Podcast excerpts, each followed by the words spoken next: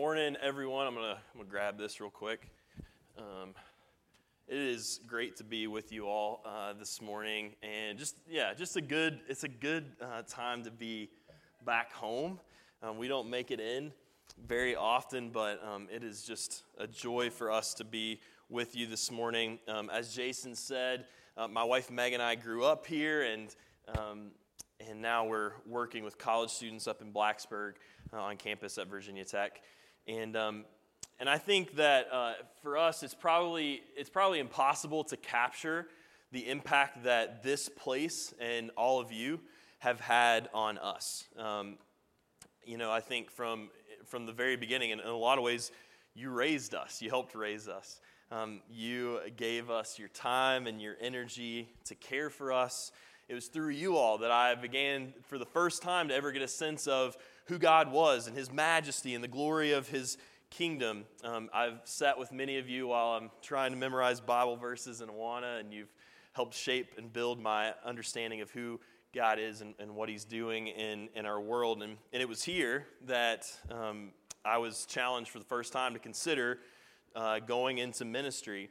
And so, uh, from the time that we uh, started in Blacksburg six years ago, um, you have been there for us, supporting us financially, encouraging us, um, praying constantly for us and for our people in Blacksburg. And um, I, I, just, there's no, there's no way that Meg and I are where we are doing what we're doing apart from you all. And so the Lord is, is still continuing to use that investment in Blacksburg, continuing to further his kingdom. And though our, uh, though our students may never know your names, may never see your faces, they certainly feel your impact as we get the chance to sit across the table from them, walk with them through life. And, and so it is a, a joy to be with you. We can't thank you enough for all that you have done and for all that you continue to do for us and for the kingdom. Um, truly an honor, truly an honor to be with you today.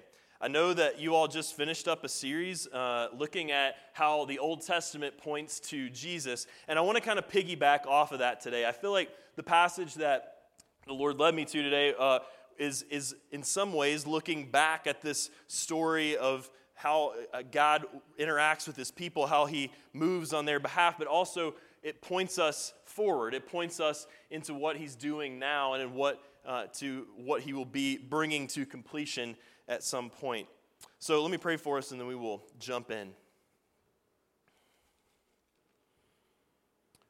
Holy Spirit, we are so excited to gather in your presence today.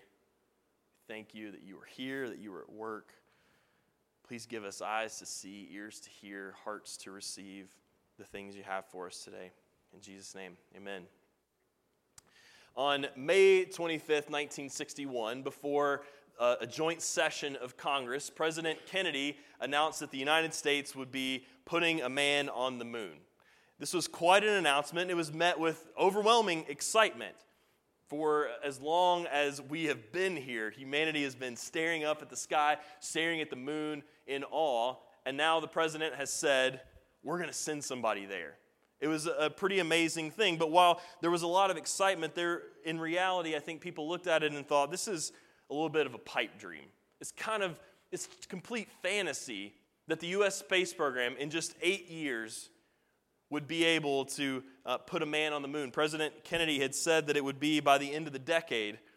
And while there had been some space exploration, a few probes, and, and just a few weeks before this announcement, astronaut Alan Shepard had made a 15 minute flight into outer space, we were still a long way away. Um, the, the technology, the uh, knowledge of, of science and math, it simply did not exist when he made this announcement. NASA was confident that they could make it happen if they had time, that they could discover and they could invent. But in eight short years, what could really take place? On top of that, it was a huge financial commitment, staggering amount of money in order to make this happen. And so the question was where's the money going to come from? And while people were excited by what President Kennedy said, I think they probably looked at his confidence in making this actually happen, and they thought, this is kind of ridiculous. Of course, we know how the story goes. Spurred on by President Kennedy's announcement, his confidence, NASA spent the next eight years basically working around the clock, discovering and inventing one thing after another, one piece of technology, one piece of mathematical theory after another. And against all odds, on July 20th, 1969, Neil Armstrong and Buzz Aldrin stepped out onto the moon. And last weekend was the 50th anniversary of this truly mind blowing achievement, the effects of which we are still feeling today. And really, it all started with this one seemingly ludicrous announcement. I want to talk this morning about another seemingly ludicrous announcement. I want us to look at Luke chapter 4 today and, and what Jesus is doing there to kind of set the scene for you a little bit. Jesus has been baptized. He uh, goes into the wilderness where he's tempted by Satan. And what we're going to read today is basically the first thing that he does as he begins his public ministry. It's the first thing that Luke specifically records of his public ministry. So let's start reading in, chap- in verse 16 of chapter 4. It says, And he came to Nazareth where he had been brought up. And as was his custom, he went to the synagogue on the Sabbath day and stood up to read. And the scroll of the prophet Isaiah was given to him. He unrolled the scroll and found the place where it was written The Spirit of the Lord is upon me because he has anointed me to proclaim good news to the poor. He has sent me to proclaim liberty to the captives and recovering of sight to the blind, to set at liberty those who are oppressed, to proclaim the year of the Lord's favor. This is a huge moment in the life and ministry of Jesus. This passage that he reads here is from Isaiah 61, verses 1 to 3. And really, what, what we see Jesus doing and saying in this moment, it kind of serves as a, almost like a thesis statement for what his life is going to be about. Effectively, he's saying, through me, these things that I've just listed, they're going to happen.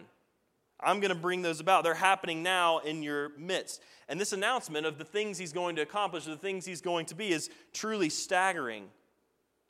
Provision for the poor, liberation for the oppressed, recovery of sight to the blind, but what I want us to focus on initially is that last line of what he reads there to proclaim the year of the Lord's favor. that phrase is probably a little unfamiliar to us, but to those in attendance that day, this was something they would have immediately known what he was talking about. It was an idea that had been passed down from generation to generation throughout the history of Israel, the story of God with his people, and in the Mosaic law. The year of the Lord's favor is actually a party. It's a, a, party that God mandated for Israel in Leviticus chapter 25. This party was to be celebrated only once every 50 years, and it was to last a year. It went on for a whole year. And this party was called Jubilee. So let me show you what it looks like in Leviticus chapter 25. We'll start in verse 8. You shall count seven weeks of years, seven times seven years, so that the time of seven weeks of years shall give you 49 years. I mean, I don't know why they described it that way. It's incredibly complicated. But 49 years, we get it, right? 49 years. Then you shall sound the loud trumpet. And on the, on the tenth day of the seventh month, on the day of atonement, you shall sound the trumpet throughout all your land. And you shall consecrate the fiftieth year and proclaim liberty throughout the land to all its inhabitants. It shall be a jubilee for you, when each of you shall return to his property, and each of you shall return to his clan. That fiftieth year shall be a jubilee for you. In it you shall neither sow nor reap what grows of the ground or of itself, nor gather the grapes from the undressed vine. It is a jubilee. It shall be holy to you. The rest of chapter 25 goes on to describe in, in, greater detail the things that were to happen in this year of Jubilee. And I'll try and summarize those as best I can, but we start to get a sense of what's happening here. Effectively, what God is doing is, is He intends for this to be a, a, a celebration that uh, points Israel, points His people toward what He has promised He will do to point their eyes into the future and his action that he has promised to take on their behalf in the days ahead. It, it anticipates what life will look like when God undo, undoes everything that is broken in our world, when he rolls it back, when he mends what is broken, when he undoes what is wrong, the evil that we have wrought in the world. This is what life on earth is going to be like, or at least it's going to give them a taste of this. And so, uh, in this year, what we see is God kind of doing some things, having them do some things that rolls back some of the things that we have wrought in the world, some of the evil that we have created. In this year of Jubilee, all slaves were set free. If there was, uh, oft, what often happened was uh, there was uh, someone who fell into poverty and had to, in order to pay their debts, had to basically sell themselves into indentured servitude. In this year of Jubilee, they would be released. And not only released, but they would uh, be cared for, to kind of restored to their previous life. If any family had uh, incurred debt, if they had gone into a, a poverty situation and had to sell off family property, land or a, a home or a barn, whatever, all of that property was returned to them in this year of Jubilee. No, no payment, it was returned to them. Also, folks were uh, to go back to their families. If they had moved away, if there was some sort of conflict that had existed in their family, whatever was the case, they were to come back together that year, in the year of Jubilee, to be reconciled. Again, God undoing these things that we have wrought in the world. And so we begin to see, get a sense of God's purpose here. This year of Jubilee was commonly referred to as the year of the Lord's favor. And this is what Isaiah is referring to in chapter 61 of his prophecy. Jubilee meant good news for the poor. It meant God Himself liberating those in bondage, God Himself comforting the mourning and brokenhearted. It was a glimpse of what life would be like when God did what He promised He was going to do, when He mended all that was broken in our world, when He reigned on earth again as He does in heaven. This was the great hope of Israel. This is the thing that they're waiting for. This not just God to come back and, and kind of take them away, but that things would be undone, the evil that we had wrought, that they would be mended. And so when Jesus stands up in the synagogue in Nazareth and says, The year of the Lord's favor is here and it's coming through me, they know what he means. They know that he's basically saying, these things you've been waiting for, the mending of all that is broken, the undoing of all that is wrong, they're here. They're going to happen in and through me. And he uses this institution from the Old Testament, even just the, the whole practice, the story of Jubilee through the, of the people of Israel. He uses it to kind of say, This is what I am going to do. This is who I am going to be. You're going to see these things happen. Essentially, he takes this practice of Jubilee and through it announces what would become the dominant theme of his life, the thing that we say, hear him say over and over and over again throughout the Gospels the kingdom of God has come to earth as it is in heaven. This is his announcement to the people in Nazareth that day. But frankly, this announcement sounded kind of crazy to them. This is the carpenter's son. They, they've known him his whole life. What he's talking about sounds crazy, even blasphemous. But what is even crazier is that Jesus does exactly what he says he's going to do. He spends his life doing these things proclaiming good news to the poor, setting the captives free, sight to the blind he heals people left and right. The very next thing that happens in chapter 4 uh, that Luke records is Jesus casts out a demon, and this man is set free from the oppression of demonic forces. We all know the, the story in Luke or in John chapter 8 where the, the woman is kind of, uh, Jesus stands up for her and rebukes the religious leaders on her behalf, freeing her from that oppression. He's healing people all the time. He spends his life with the poor caring for them, living among them, providing for their needs. He spends his life giving sight to the blind, both physical sight and spiritual sight, the ability for them to see who he is and what he's doing in the world. And as we read the Gospels, what becomes abundantly clear is that throughout Jesus' life, not just his death, but all the way through, throughout his life, the year of the Lord's favor has come the kingdom of God is at hand. And then Jesus does the ultimate work of, uh, of undoing evil in our world. He lays down his life on the cross, thereby conquering the power of sin and death, making a way for all people and all of creation to be set free from their bondage. Jesus' life, his whole life, everything he does, it ushers in this year of the Lord's favor, the kingdom of God on earth. And the true Jubilee, the thing that the Old Testament practice was pointing toward, it begins. But this year of the Lord's favor, it isn't put on hold when Jesus ascends to the Father. In John chapter 20, verse 21, he's with the disciples, and it's right before he ascends, and he says to them, As the Father has sent me, so I am sending you. What he's saying is, yes, God's kingdom has come. He's doing some of these things from Luke chapter 4. He's doing some of these things through me. But there's more. And yes, I'm going to come back and I'm going to fully establish this kingdom. I'm going to fully mend all that is broken.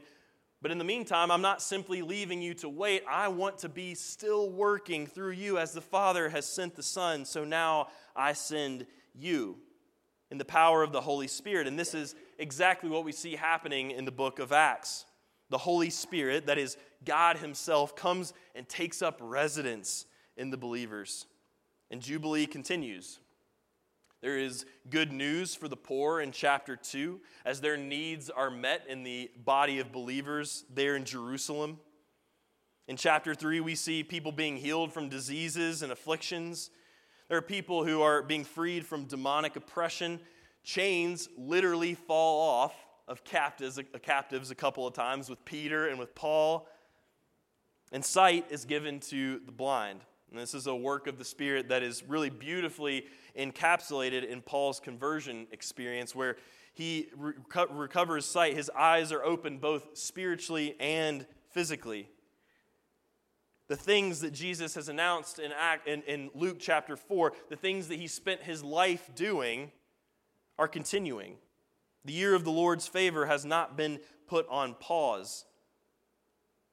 His people have not been asked to just wait around for him to come back but his kingdom is still advancing. Brokenness is still being mended in the book of Acts, and it is still being mended today. We are living right now in the year of the Lord's favor. God's kingdom is still at hand by the power of the Holy Spirit at work in us and in the world. His kingdom is still breaking in. We are not simply waiting for Him to come back so that we can enter into the kingdom of God. It has come here. It is among us, He is at work. This is what Jesus proclaims to us today, as He did in Luke chapter 4. But frankly, this proclamation seems every bit as ridiculous now as it did back in Nazareth. Because when we look out into the world, we are bombarded with evidence that this is not the case, that the kingdom is not at hand that God is not at work, that God is not mending what is broken in our world. We look at our own lives and we know the despair and pain and difficulty. We are confronted day by day with disease and death, broken family relationships, among many other things. We look around us into the world and we see injustice and poverty and oppression everywhere. And it is so tempting to despair to let go of this truth, of this hope that God is at work in our world. We feel at times that it might just be better for us to kind of just hunker down, stick our heads in the sand, and wait for Jesus to come back. But to do that is to miss out on what he's doing right now in our midst. There's no question that we await Jesus' return in order to experience the fullness of his kingdom. But it's also true what God repeats over and over and over again in the Old Testament and the New Testament I am making all things new. It is happening right now. I've seen it, and you probably have too. I see it in the girl who came to Blacksburg last, last school year hating God hating God's people, wanting nothing to do with the church, nothing to do with God. But who I now see every Sunday standing before us, leading our congregation in worship and praise of that same God. This girl has just decided to uh, become a small group leader in our church to help others other people see the reality of this kingdom breaking in. I see it in the guy who for years was enslaved by pornography, but who now has had those chains broken by the Lord and who walks in purity. I see it in the girl who last year attempted suicide and who had to be admitted to uh, a mental health facility. And during her time there, God not only began healing her, her mind, her body, her soul, all of it, but she was sharing the gospel with the people that she met there. I see it when that same girl stands up before our church and tells her story of depression and anxiety, but also of God's work in her life, his liberation of her. In order, she shares this in order to encourage her brothers and sisters. I see it in the student who was abused as a child but has somehow found family, true family, in the family of God. The kingdom of God is breaking in. The year of the Lord's favor is still here. We have hope even in the most desperate circumstances. The Lord is at work, and He gives us an opportunity. He calls us in, invites us to be a part of that work right alongside Him. This is the good news for us this morning. But it cannot simply be a pleasant thought that kind of brings a smile to our faces and, leaves us feeling a little bit better than we did when we arrived here this morning. This good news demands a response of us.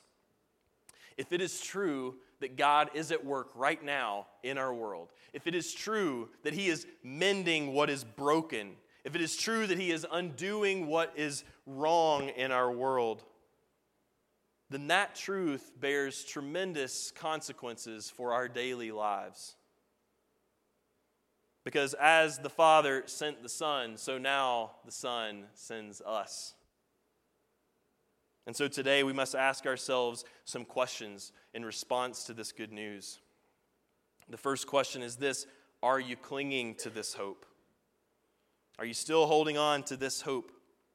Are you still trusting that God is at work? Do you truly believe that He is mending what you know to be broken in your own life and all forms of brokenness in our world? Or have you lost hope? Have you let go of this truth that God is at work? Are you overwhelmed by despair when you look in the mirror, when you, when you examine your own life, or when you look out into the world and you see so much pain and darkness and difficulty? When you consider things like human trafficking, the refugee crisis, devastating disease, the political climate in our country, as you ask yourself these questions, if you find that you have let go of that hope, the truth that God is at work, take heart today. Grab hold of that hope again. Take those places where you look at your own life or you look into the world and you say, I don't see, God, how this could possibly be mended. The places where you feel utterly desperate. And bring those to Him and say, Lord, please do something with them. I believe you are doing something there. Help me to believe that you're doing something there. The second question is Are you watching? Are you watching for his work around you? Are you expecting him to show up in your life? Are you expecting him to show up in your workplace, in your home, on your kids' soccer team? This is the question that was really weighing heavily on me this week, knowing I'm going to talk about this. Yes, God is at work, but am I actually looking for him? Am I actually expecting that he might move in my day to day walk? of life. When was the last time I stopped to consider that God might be doing something around me in the midst of all the tasks? That He might be doing something in the life of my neighbor who I see going in and out of my apartment every day, in and out of their apartment every day, but who I've never spoken to? And honestly, I couldn't remember the last time that I'd stopped to consider that, to ask, God, what are you doing here? How are you at work? Maybe that's where you find yourself as well. Are you watching? Are you expecting to see God at work around you? Are you asking Him to show you how He is working? Are you rejoicing when you see Him moving? And when you do see Him moving, are you telling those stories? We need this. In this faith family, we need those stories. Because when I am losing a grip of that hope, when I'm losing grip of this, this reality that God is at work, but then I hear you share your stories of how God is moving, how you've seen Him show up, of how He's even used you in the last week, you become my eyes. You help me hold on. We need these stories. Share the stories as we watch. And lastly, are you entering into the work that God is doing around you? Those things that Jesus listed in Luke chapter 4 are still the places where he is at work today. Are you entering into that work alongside him? Are you caring for the poor? Are you walking with people on their way out of bondage? Are you comforting the brokenhearted? Are you helping people see the reality of God's kingdom in our world. How is God calling you today to be a part of this kingdom breaking in, the kingdom of goodness and peace advancing in our world? How will you enter into that work this week? As we go today, may we experience the joy of the year of the Lord's favor. May we see all around us the work of our Father in mending what is broken in us and in our world. And with eager expectation, may we jump into that work right alongside Him, knowing that He is making all things new. And that as the Father sent the Son, so now the Son is sending us to be a part of this miraculous work that He is doing here in our midst day by day. Let's pray.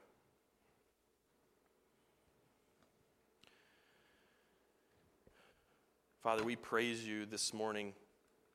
We praise you that you are at work, Lord. Even when we have a difficult time seeing it, Lord, we praise you. Lord, I imagine that we have all had moments where we are tempted to despair, we are tempted to let go of this hope, this reality, God. But I pray today that you would help us grab back hold. You would help us have eyes to see how you are working, and that you would call us as we are watching to come in, to enter into this work alongside you, God. Please be mending us, each of us, God, mending what is broken in us. Be mending our schools, be mending our towns, be mending our families, all the places we find ourselves, Lord. Be at work and use us to be a part of this restorative work that you are already doing. pray these things in Jesus' name. Amen.